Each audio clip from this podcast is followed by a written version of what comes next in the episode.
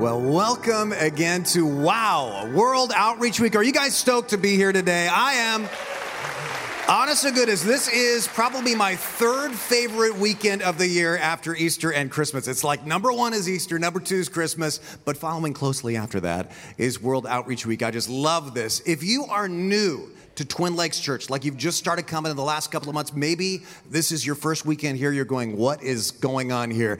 This is our annual celebration. We, we do it on the same weekend every single year, the weekend before the Super Bowl, because we know nobody's got anything to do this weekend. And why do we do this? You may not know this, but at, listen to this, at least 10% of everything that comes into the general fund through our offerings here at Twin Lakes Church, we give away we tithe away at least 10% to our global partners.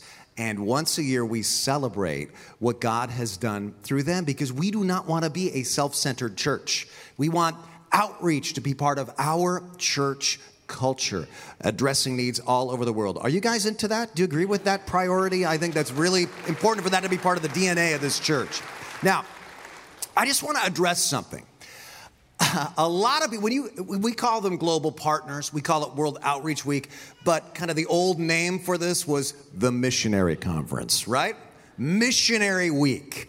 And we got to talk about something here because a lot of people have this old school idea of missionaries as guys in pith helmets colonialists, cultural imperialists, and this idea of missionaries has been repeated in movies and books like Mosquito Coast and Poisonwood Bible and at Play in the Fields of the Lord and a lot of things like this. Where does this idea come from? Bullheaded, arrogant, culturally destructive people. Well, I mean, over the course of 2,000 years, some missionaries have actually been like that, and that's not good. But there is a great passage that was written 2,000 years ago in the Bible that is a complete antidote to that picture of what a missionary should be like. Grab your message notes. I call this message what we're here for. What is our purpose on earth? What is what has God put you on this planet for? I'm just going to give you some brief thoughts about the way God sees the work of global outreach and it's not you know, cultural imperialists in pith helmets. And then what we're going to do is we're going to premiere a 20 minute documentary that our church video director, Jamie Rom, produced about three of our global partners. So let's look real quickly at Second Corinthians chapter 5, starting in verse 18. It says, Therefore, if anyone is in Christ, the new creation has come. The old is gone and the new is here. Amen? Uh, that's our message. All this is from God who reconciled us to himself through Christ and then gave us the ministry of reconciliation. That God was reconciling the world to himself in Christ, not counting people's sins against them. And he has committed to us the message of reconciliation. We are therefore Christ's what? Ambassadors, as though God were making his appeal through us. We implore you on Christ's behalf, be reconciled to God. Now, five times in four verses, one word appears. I think God's trying to make a point. What word is it? The word what? Reconciliation or reconcile. Five times. I think God wants to make a point here because reconcile means to bring together, to build a bridge, to make peace. Let me just ask you a question Does our nation today need this? Does our world today need some of this? Does your neighborhood need this? Does your family need this? This is so important because in our human nature, our tendency is to divide, divide into tribes. And that's the nature of Christians too, right? We want to get into our little Christian tribe. And we want to just kind of be happy and talk about how the world is bad and, and, and we're good and God has blessed us and let's just kind of stay focused on God in our little cocoon. But that's not what these verses tell us to do. I want to focus on just one verse here in 2 Corinthians 5, verse 19, because I think if we Christians get what the Bible really says here about how to do outreach. We are going to not be the colonialists in white pith helmets. We're going to be gentle and wise and sensitive and compassionate and bridge building people. But if we do not understand this one crucial verse, then by human nature, we are going to become offensive and aggressive and defensive and oversensitive. And we live in a world right now where so many people are offensive, aggressive, defensive, and oversensitive. And so we need to fight against this. So jot down these three important truths. This, this is mind spinning stuff. Number one, reconciliation is what God desires. Reconciliation is what God desires. It says all of this is from who? From God. It's from God. God is the initiator. This is what God wants. This is really important because sometimes you hear people talk about the God of the Bible like, I, can't believe in Bible. I can't believe in a God who seems to enjoy sending people to hell and judging and condemning people, right? You've heard people say that. Well, that's not the kind of God Jesus talked about. You might know that there, there were a group of people called the Pharisees who were the, actually the religious leaders in Jesus' day, and they were constantly on his case because Jesus spent most of his time with people that they thought of as the riffraff, the sinners, the morally compromised and corrupt, the tax collectors, the prostitutes, the criminals. And they thought, Jesus, you claim to be the Messiah, but if you're really sent from God, then what you would be doing is you'd be judging these dirty people, not befriending these dirty people. And so in the 15th chapter of Luke, Jesus does something he never does anywhere else in the Bible. He tells three stories right in a row, and they're all making the same point. He looks at these Pharisees and says, You guys really don't get it, do you? He says, Let me tell you three stories. Story one there was a shepherd who lost a sheep, and he left the 99 and he searched for it. And then when he found his lost sheep, he didn't beat it up.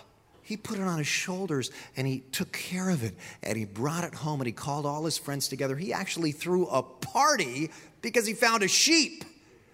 And he said, That shepherd is a picture of God and we are like his lost lambs. Story two a woman loses a coin and she searches and searches all over for it.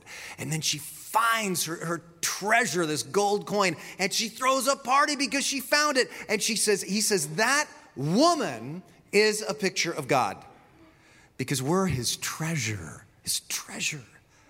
And so he seeks us relentlessly until he finds us again. And then he tells story three, and it's probably the most famous short story anyone ever told, ever. It's a story about a rotten kid who wants his inheritance from his dad so bad that he basically says to his dad, You know what? You're not dying fast enough for me.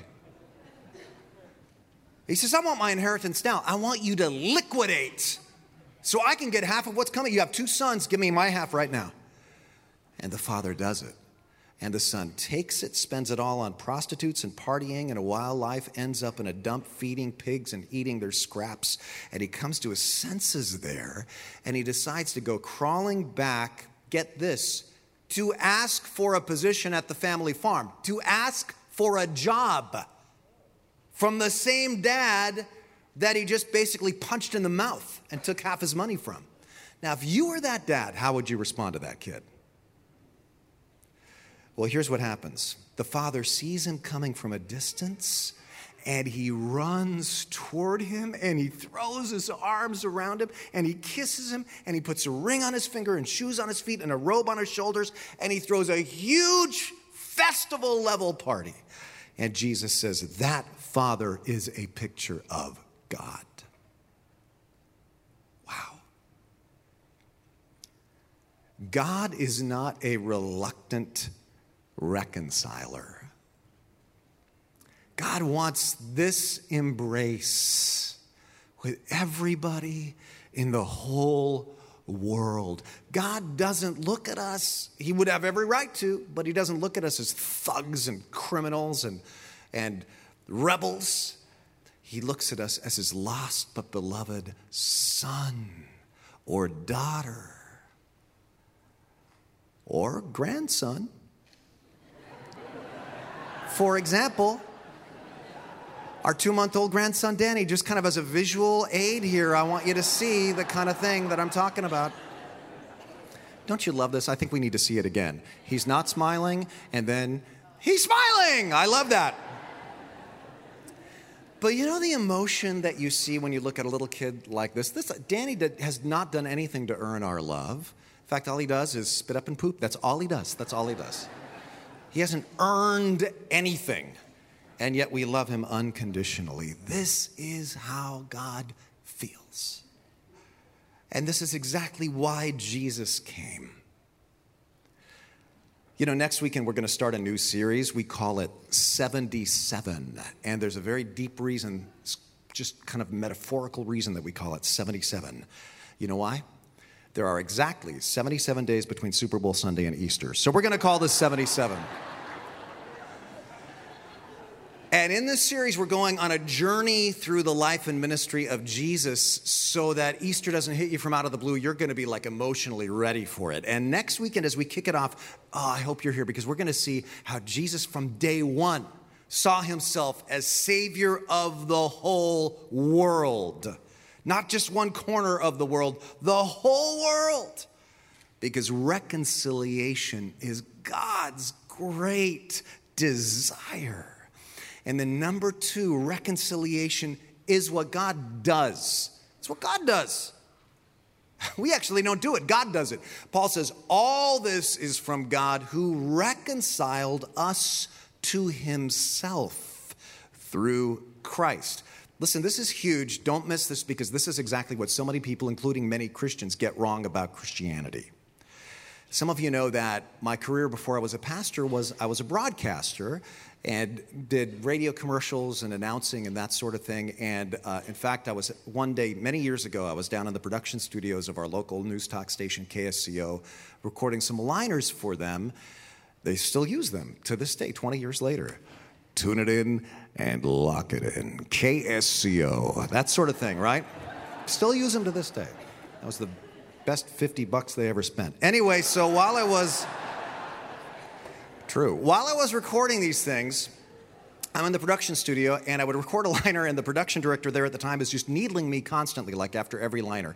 Yeah, good job. So you're a pastor? It's all a crock. Next, line two.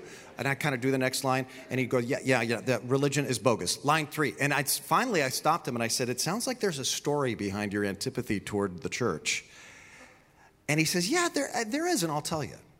He said, I grew up going to Sunday school, and every week it was the same message try harder to be a good boy. He said, We had a, the Ten Commandments posted in our Sunday school room, and the teacher pointed to those and basically told us, Keep those and you'll go to heaven. Don't keep those and you won't go to heaven. And he said, What a burden that is for a little kid to bear. He said, I ended up becoming an alcoholic later in life. And you know what I found? All this church stuff doesn't work trying harder doesn't work. He says, I discovered in 12 steps that all we can do is say basically, I can't, my higher power can, so I'm going to turn everything over to him and just let him. And he goes, What do you think about that? And I said, uh, You just summarized the gospel. And he goes, What? I said, If you really look at the words of the Bible and not what people misunderstand it to say, the gospel is not about trying harder, it's about realizing I'm doomed and I'm powerless to save me. But God, by His grace, can save me, forgive me, and empower me.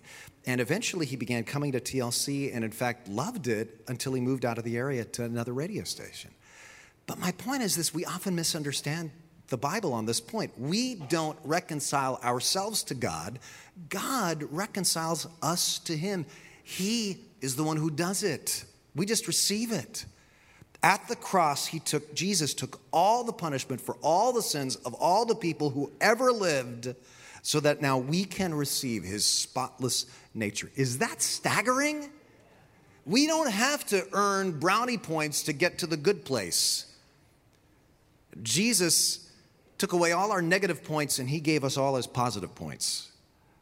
It's what God does. It's what God desires. And finally, reconciliation is what God directs us to do. It's what God directs. God says, Here is your mission. Now that you've been reconciled and you're enjoying that, that conscious contact with God, you're enjoying this new relationship with the Lord that you've got, now go and tell other people how much I want to be reconciled to, us. Paul says, and he gave us the ministry of reconciliation. Now, watch this. And in the next verse, he says, and the message of. We have both the message, which is the content of the gospel, right? But it doesn't stop there because, you know, I was going to see a concert at uh, the Shark Tank in San Jose, and outside uh, this concert, I think it might have been Earth, Wind, and Fire or one of those bands.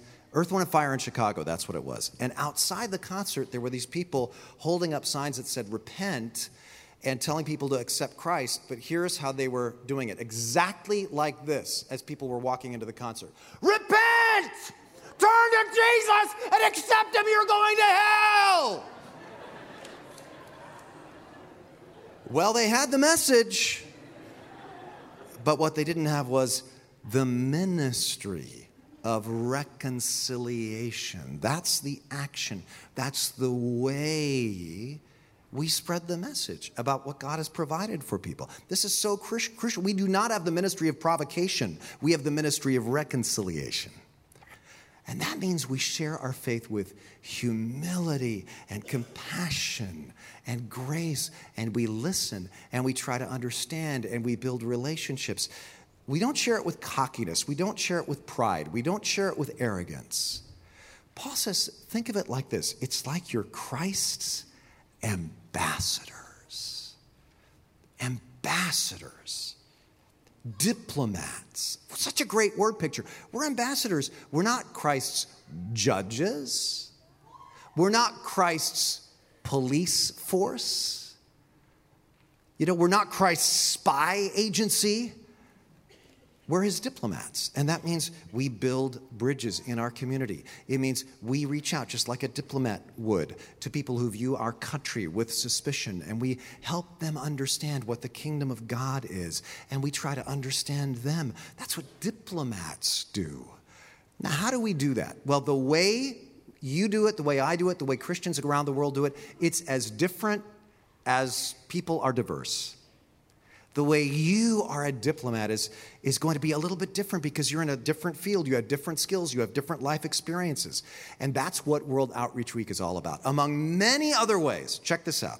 The global partners you have a chance to meet in the lobby today and all week long, they do youth work in Mexico, a school and a clinic in India, camps in South Africa, vocational training in India, leadership training and orphan work in Africa, education and refugee outreach in Jordan, floating hospitals, Bible translation, church planting, camps for families with special needs, and much, much, much more. In fact, like Paul said, I'd really encourage you to grab one of our prayer calendars so that you can pray for some of these global partners all through the year because we're ambassadors. Now you might be thinking, oh, that's awesome that we're doing that. It's awesome that we tithe to global partners, but I can't go to India. I can't go to Africa, so I guess I, I guess I can't be an ambassador. Listen, let me tell you the simplest way and maybe the most effective way that every single person who's watching can be an ambassador. Look at this fascinating social media post from last week. This is a woman who goes to a church in Southern California. She says this watch the screen. Almost all of the previously unchurched young people at my church ended up with us because they Googled church. And when they showed up on a Sunday morning, watch this now, someone reached out and was kind to them. She says, I've been hearing their stories lately, and it's amazing. Just a hi. Everybody, look at me, wave, and say hi. Hi, can you do that every weekend? Then you can be an ambassador. World Outreach Week is about asking everybody to say, I can do that at every level. I'm in as an ambassador of reconciliation. I'm in to pray, I'm in to go, I'm in to support, to be part of this worldwide reconciliation movement that God desires, God does, and God directs. And it starts at my doorstep and it goes to the farthest ends of the earth. I'm in. I'm in. It's part of my DNA. It's part of the church's DNA. And with that as a background to explain what we're talking about here, let's premiere our documentary. I want to show you three completely different ways that our that three of our global partners are doing this work of reconciliation.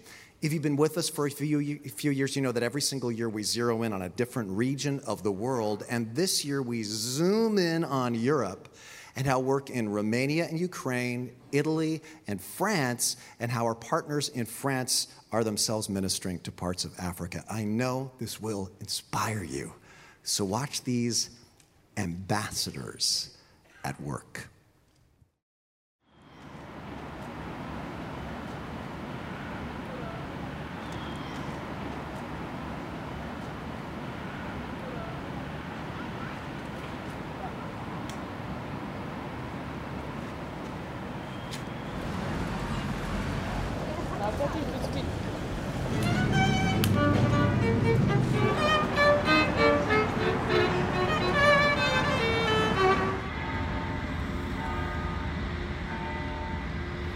In love with music as a child.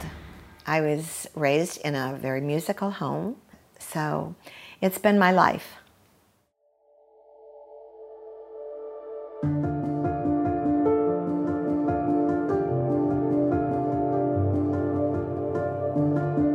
Like hundreds of thousands of Americans, I watched the Dateline NBC special on the plight of the Romanian orphans.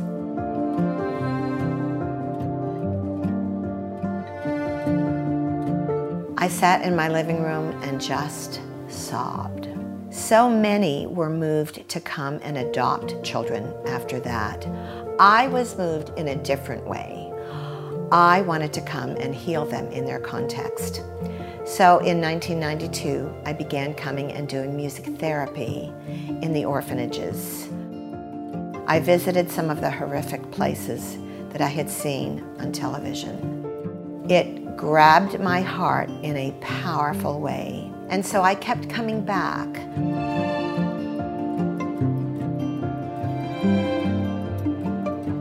Both Romania and Ukraine are emerging countries, emerging from Soviet and communist regimes.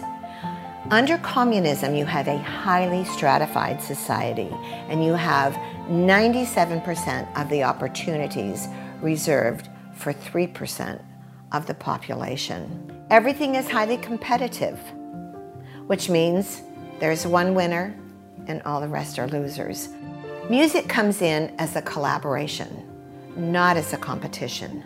We want all the children to be winners. We believe passionately that all children are talented, and our job is not to define their talent, but to help them to discover and develop it.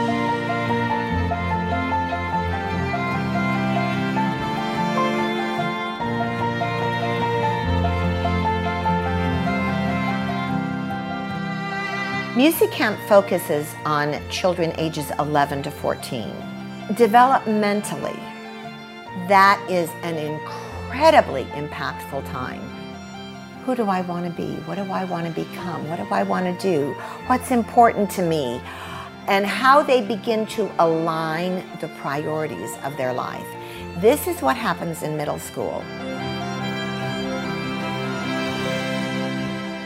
The purpose of Music Camp International is social transformation. I work hard to put children from all strata and all situations together. We work with the poor, we work with the orphans, we work with those who are cast aside. We put them all together. And what happens in that week is, first of all, they find out about the humanity of other children. We have made it intentional to include children that have various disabilities. We include children that are blind, visually impaired, deaf, hearing impaired, cerebral palsy, autism, and Down syndrome.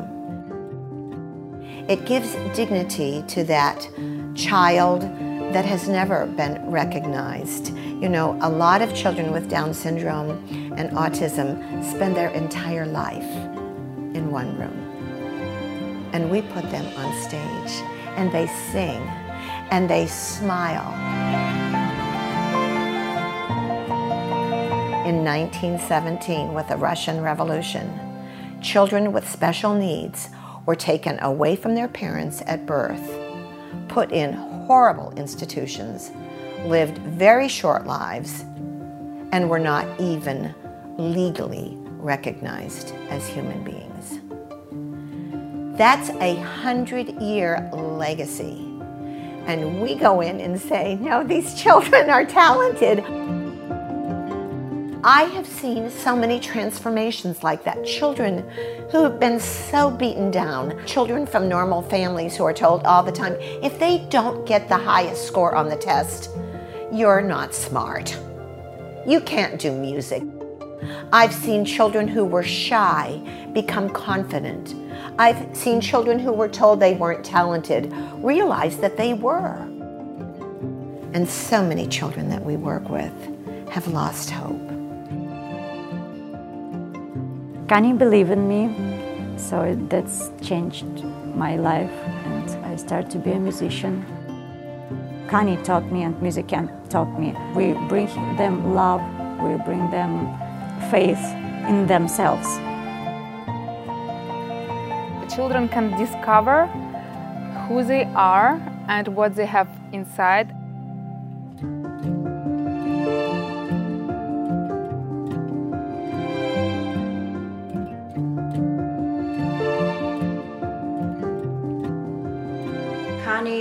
Introduced us to the whole different way of teaching. The joy of seeing the child going from somewhere where he has not been yet, all of a sudden they realize, yes, I can do it, and it, there's a light in their eyes and they are happy. At the beginning, no kid believes he could do it. If you treat them differently than they used to within the school system, they react very differently. And uh, I think it's very important for our country and our system to understand music. It's not something you need to achieve. It's something that you need to enjoy as a process.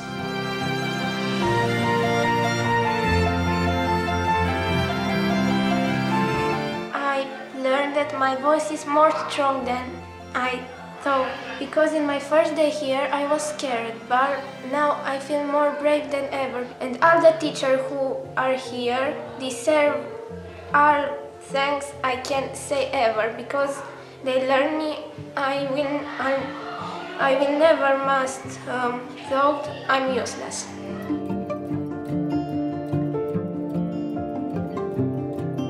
We believe passionately that music feeds the soul, and as the soul is fed, the child grows in a holistic way. It's changing a culture, it's changing children's lives. I have had the highest level sit and cry at my concerts.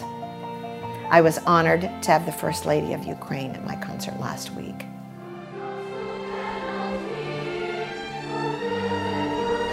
Це один із тих проєктів, який включається в культурне середовище і допомагає громаді знайти своє майбутнє, знайти свій шлях до розвитку і побудувати взагалі свою модель до е, культурного середовища. I was honored to take 40 young people on behalf of Ukraine to sing for the Council of Europe. It has impacted the leaders of Europe, where the children sang, We sing for the children who have no voice. We sing for the children who have no choice. A song of hope and caring, a song of peace. For those too hungry and too weak, those too poor, too sick to speak, we lift our song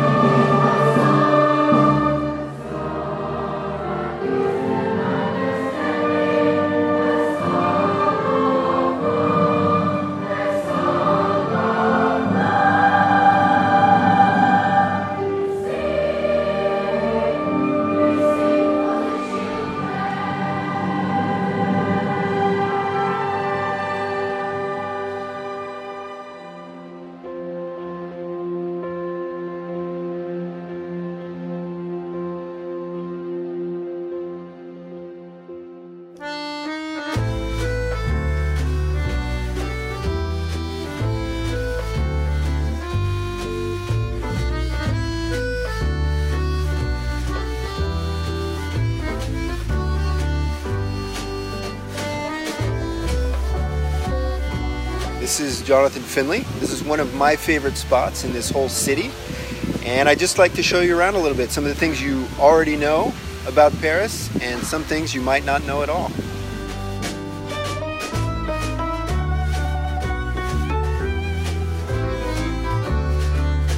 I immigrated to France in 1997. I've worked in new church development, new leader development, and missionary sending in the French speaking world for the last 20 years. So my wife and children have lived their entire lives in, in France. I moved there to plant churches. Our group has planted 25 churches. Uh, our family has been a part of three of those uh, church plants. France is a mission field. Of course, not many people think of that. They think of it as a tourist destination. France has a population of nearly 70 million people. Less than 1% would be considered Bible believing Christians. Imagine that the entire global French speaking church could fit into one room. Everybody who worships Jesus in the French language in one room. What, what would that church look like? 39 million French speaking Christians live in sub Saharan Africa. Less than 2 million are from European descent, which actually puts the uh, missional frontier in the French speaking world right in French speaking Europe. France colonized uh, 24 nations in, in, in, Africa. France was in Africa, and now Africa is in France. Uh, there's kind of a, a, reverse flow of people from the south to the north, which means that the Paris region is, is incredibly diverse, ethnically, culturally. Cambodge, ouais, d'origine chinoise et né au, à Phnom Penh. Nsamenge Mylène, épouse Palul. Je viens d'un pays qu'on appelle le Gabon. Napesi bino mbote mingi na kombo na Yesu Kristo. En Francia después de casi dos años. Guten Tag, ich, ich heiße Gisela und ich komme aus Deutschland. So, an important population in our churches uh, are first, second, third generation immigrants from Africa. They're multicultural, multi ethnic, uh, integrated churches. In fact, I really felt the need to have a better understanding of the African influences that I was facing in, in Paris. And so I had the opportunity to teach in Ivory Coast. And so initially it was just a, a one time experience. But when I came back, then there were people from our churches who wanted to go back with me. We started sending short term teams. We started sending long term missionaries. There was a desire in, our, in those churches to send missionaries to other French speaking countries from where they had connections. So that initial, what I thought would just be a two week experience, has, has turned into 10 years of training and sending missionaries to other French speaking countries. I'm excited about a little minority church in the in the Paris suburbs. You know, you, you don't hear about it on the news. It's not it's not something that is even going to be on on your radar. But I think the way the Lord works is, you know, these quiet seeds that are germinating un, under the ground and capable of, of impacting a much much bigger world than our you know our little churches in in the Paris region. So I think that's a a wonderful thing about the way that the Lord works. It's, it's oftentimes invisible, growing slowly and steadily, bringing life uh, in ways that we, that we don't even imagine. You know, that's why we do this by faith, because we believe that God is, is working even through minority churches in, in a place like Paris, France.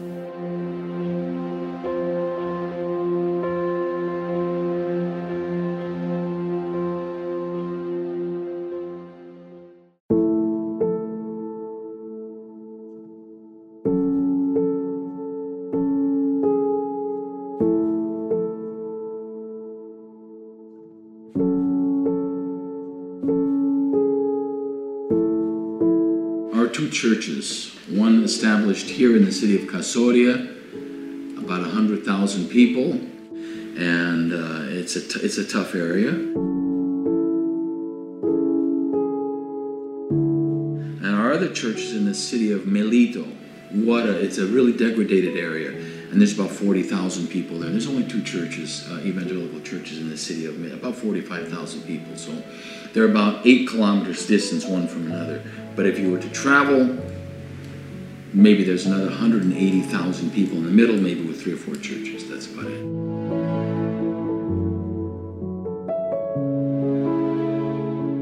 People are skeptic, skeptical because of what religion has done to them. It's taken everything from them. Mafia, especially down here, has taken everything from them. No one has given anything. No one's given anything to them. Italians are so oppressed by their own religion, and everything is you pay for. Economics are terrible here in Italy. Between the ages of 18 and 35 in Napoli, 54% unemployment. It's a seedbed for mafia. You can understand that. We decided that, well, what if we did something that is uh, culturally relevant? That is, family, fun, and non scary, non threatening. And invite them. They won't come to the church, we know that. We do these things to break down, really to break down barriers. Because they never, they don't know who are these evangelicals. And then there's music. And then there's inflatables. And then there's a bunch of Americans.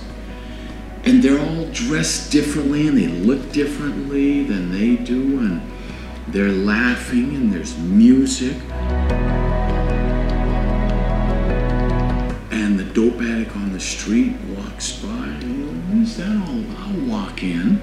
Oh, this is nice. And he has his kid jumping on the inflatable, and before you know it, he's sitting down in a chair and he's watching a mime. And right after the mime, this idiot gets up. And before he even has a chance to think about it, he's like, hmm, I never heard about that before. And if the whole, and I see the same, if the Holy Spirit has touched your heart, and you know this message, and you know you need, you, and I want you to get out of your seat and come forward. Those fools do it from a guy that they don't even know. It's a really an amazing experience for Italians to come to festival because especially in Naples there's a lot of crime and uh, in Italy there's, there's less than 1% Christianity. And there's no hope because there's no hope there's no job there's no future for them. So when we come here our goal is to give them hope and, and so the people that come and do all the different uh, games they stay and they listen uh, and a lot of them they give their life to Christ. The fact the American come and they see that they're Christian and they love Jesus and they have fun, for them it's like, oh, I can be a Christian and do all these things, and uh, so it's a very big testimony.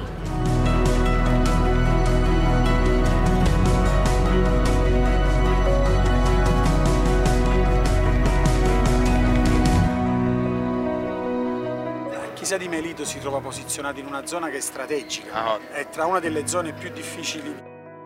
Per questo motivo, insomma, potrebbe essere proprio un faro in quella zona.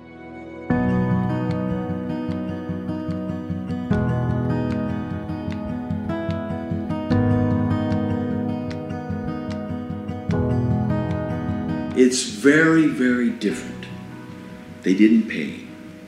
And it's uh, open, there's no risk. We don't have to do festival, but we got to do festival. Because we can keep doing what we're doing, but we can't.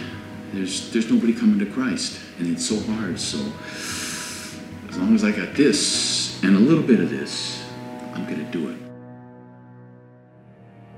We look to the future with hope in spite of what the actual odds are, which are all against us. We have uh, rooms and areas that we want to use for training, and we need gifted men who have time to come over and spend time with us in Bible knowledge training. We don't want to be a thousand meters long and one inch deep. We don't want that.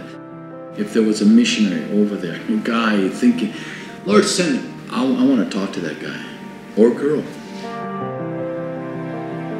I would like to be in every major city in Romania and Ukraine and throughout Eastern Europe. We are mentoring leaders, we are developing curriculum, we are developing teacher training materials so that we have those kinds of things ready to take to especially the major cities. When that happens, I believe we will impact public policy. I know we have already impacted public policy here in Cluj. And I believe powerfully that we're making a difference and we can change our world. When I moved to Paris, I probably didn't even know where Burkina Faso was. If you speak French, it, it, connects you to a global world that you're not as aware of as you are if you only speak English. It, it shows the kind of natural connections that God has worked into our very small micro and minority churches in, in the Paris region that have a much bigger global impact. This is what I was born for, born again for. This is it.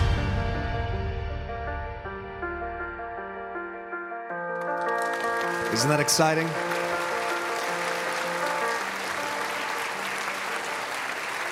I really want you to capture this vision. If you've ever thought to yourself, I wish my life could have more of an impact, do you understand that you have been, if you've given a dime to Twin Lakes Church, you have been a part of these ministries? You are, when, when we receive the offering here, when you contribute to the life of the church here, you know, it doesn't just go to keep these lights on. You're planting seeds here that are germinating and sprouting up and bearing fruit in Ukraine and in Romania and in Italy and France and Africa and Asia and Latin America and all over the world. So I want to thank you and I hope you get excited about this. And this morning, before you leave, grab a little bowl of ice cream, stroll down here toward the boutique, and on your way between those two places, stop and chat to our global partners. If you just look them in the eye, shake their hands, and say, you know what? Thank you so much for what you're doing. Tell me a highlight of the year. That would bless them. That might encourage them for the next 12 months because they're the people that you're supporting as part of this message, this ministry of reconciliation. Let's pray together. Would you bow your heads with me? Lord, thank you so much for what we see you doing all over the globe. And we just want to affirm that all that has been accomplished in that video is to your glory. And Father, thank you for the great days together uh, ahead of us at World Outreach Week. Help us each learn how we can be better ambassadors, better diplomats, to reflect your desire to reconcile the world to yourself. In Jesus' name, amen.